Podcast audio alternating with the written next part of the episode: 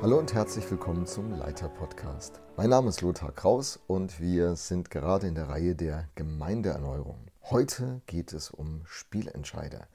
Jedes Team braucht Spielentscheider.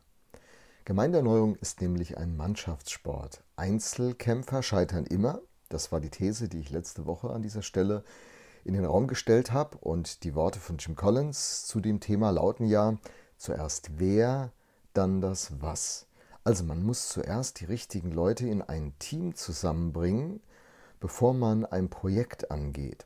Deswegen sprechen ja auch einige von Dream Teams oder von Hochleistungsteams. Die einen Teams hängen ständig miteinander ab und sind Best Friends, andere Teams halten privat eher Abstand und sind dennoch gemeinsam wirklich Top-Performer. Wenn am Ende die Leidenschaft für den Auftrag, die Hingabe aus ganzer Überzeugung und die Qualität der Einzelnen für die Aufgabe da ist, kann in jedem Umfeld Großartiges, Lebendiges und Dauerhaftes entstehen. Und diese Teams brauchen nun Spielentscheider. Natürlich ist die Mannschaft wichtiger als der einzelne Spieler. In der Bibel finden wir das Bild, dass ein Körper viele Glieder hat und doch ein Körper, ein Leib ist. Es braucht alle. Aber innerhalb des Körpers gibt es Rollen. Innerhalb einer Mannschaft gibt es Rollen, die, wenn sie mannschaftsdienlich interpretiert werden, absolut entscheidend sind. Also im Körper zum Beispiel das Herz und in der Fußballmannschaft zum Beispiel ein Spielmacher. Typen auf jeden Fall, die ein Spiel an sich reisen können, sagt man, die ihm ihren Stempel aufdrücken, die vorangehen und die so zu Spielentscheidern werden. Die Leute haben eine Leidenschaft, diese Spielentscheider, Jim Collins nennt sie Fantastic People. Sie haben eine Hingabe und eine Qualität, mit der sie ein Spiel drehen können.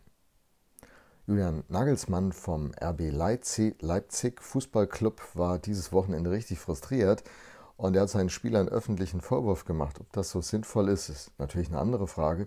Aber er warf ihnen vor und sagt, hey Jungs, ihr brennt nicht dafür. Wir sind so dicht dran, aber ihr brennt nicht dafür dass wir gewinnen, dass wir siegen, dass wir die Meisterschaft erreichen. So geht das nicht.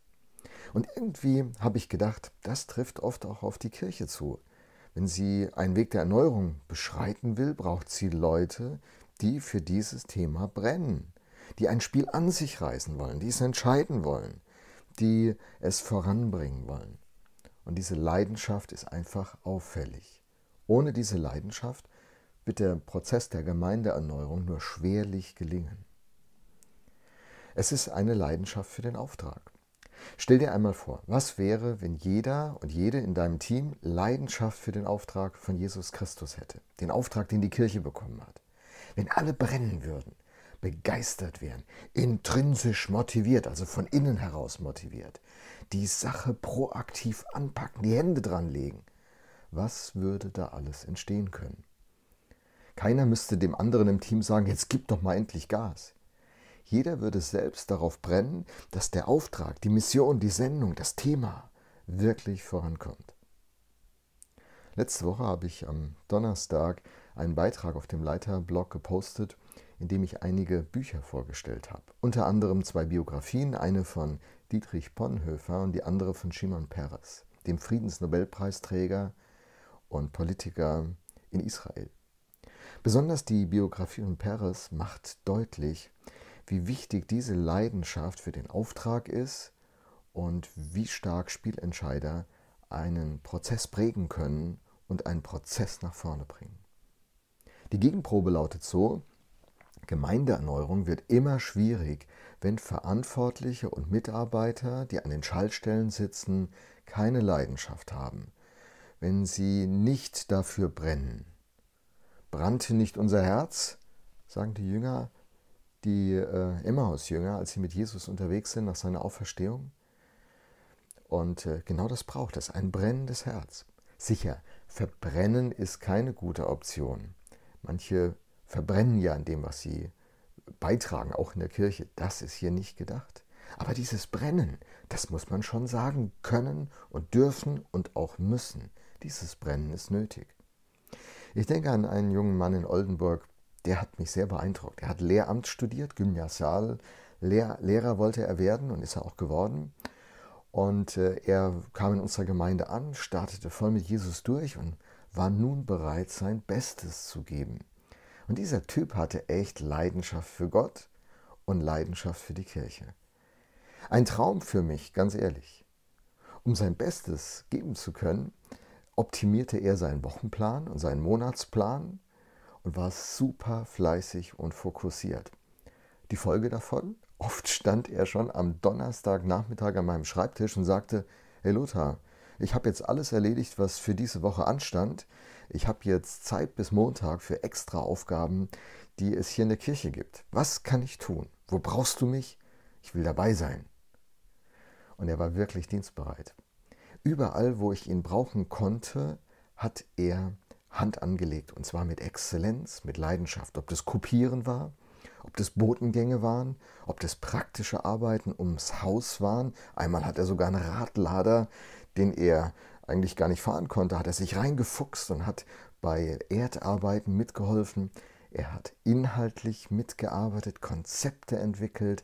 Am Ende hat er gepredigt, geleitet und die Dinge richtig vorangebracht. Ein Traum für einen Leiter, wenn solche jungen Leute auftauchen. Es ist so spielentscheidend. Und ähm, was dann auffällt, ist eben die Hingabe. Spielentscheidend bei diesen Spielentscheidern ist ihre Hingabe. Denn Leidenschaft und Hingabe gehören immer zusammen. In Römer 12, Vers 11 lesen wir, Lasst in eurem Eifer nicht nach, sondern lasst das Feuer des Heiligen Geistes in euch immer stärker werden. Dient dem Herrn tolles Zusammenspiel in diesem Bibeltext. Da ist das Feuer, das Gott in einem Christen anzündet. Und da ist der Christ, der dieses Feuer nicht dämpfen soll, sondern er soll dafür sorgen, dass dieses Feuer immer stärker wird. Und alles drückt sich aus, äh, indem dieser Christ nun dem Herrn dient, dient dem Herrn. Ohne Hingabe geht es einfach nicht. Es ist immer die Hingabe an den Auftrag, den Jesus seinen Nachfolgern gegeben hat. Es geht nämlich nicht um meine Vision, sondern es geht um seine Vision. Gott, was willst du? Das soll meine Prioritäten bestimmen. Das ist die Einstellung, mit der Spielentscheider in Hingabe leben. Paulus und Petrus und die anderen Aposteln haben das buchstäblich mit ihrem ganzen Leben getan. Johannes ist der Einzige, der eines natürlichen Todes gestorben ist. Jesus hat mit Eifer und Hingabe den Auftrag, sein Leben gegeben, den der Vater ihm gegeben hatte. Als er die Geschäftsleute aus dem Tempel entfernt hat, beobachten es seine Jünger und reflektieren. Johannes, äh, ein enger Begleiter von Jesus, schreibt davon in der Biografie über Jesus im zweiten Kapitel im Vers 17 und gibt die Perspektive von außen. Seine Jünger gedachten daran, dass geschrieben steht. Das haben die gedacht. Der Eifer um dein Haus verzehrt mich. Jesus Christus hat mit Eifer, mit Leidenschaft, mit Hingabe gebrannt für das, was, äh, was der Auftrag war, den er hatte, für die Dinge des Vaters. Und seine Hingabe macht am Ende auch nicht einmal am Kreuz Halt. Er hat sich das nicht gesucht, im Garten Gethsemane ringt er, aber das Unvermeidliche, die Hingabe seines Lebens um die Erlösung der Menschheit zu ermöglichen. Auch diesen extrem hohen, diesen letzten, diesen größten Preis. Jesus bezahlt ihn Leidenschaft, die zu einer Hingabe führt. Das ist das Grundprinzip.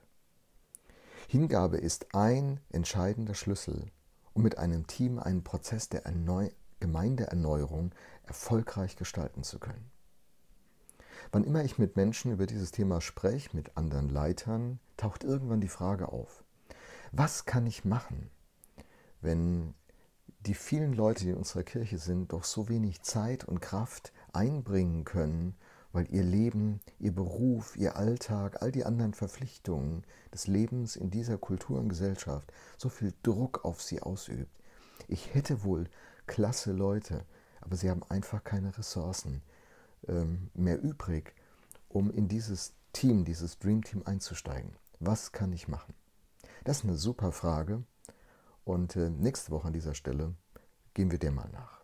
Vielen Dank, dass du zugehört hast. Wenn du Fragen hast, kannst du schreiben an frage der gemeinde-leiterpodcast.de und ich freue mich von dir zu hören. Vielen Dank und bis zum nächsten Mal.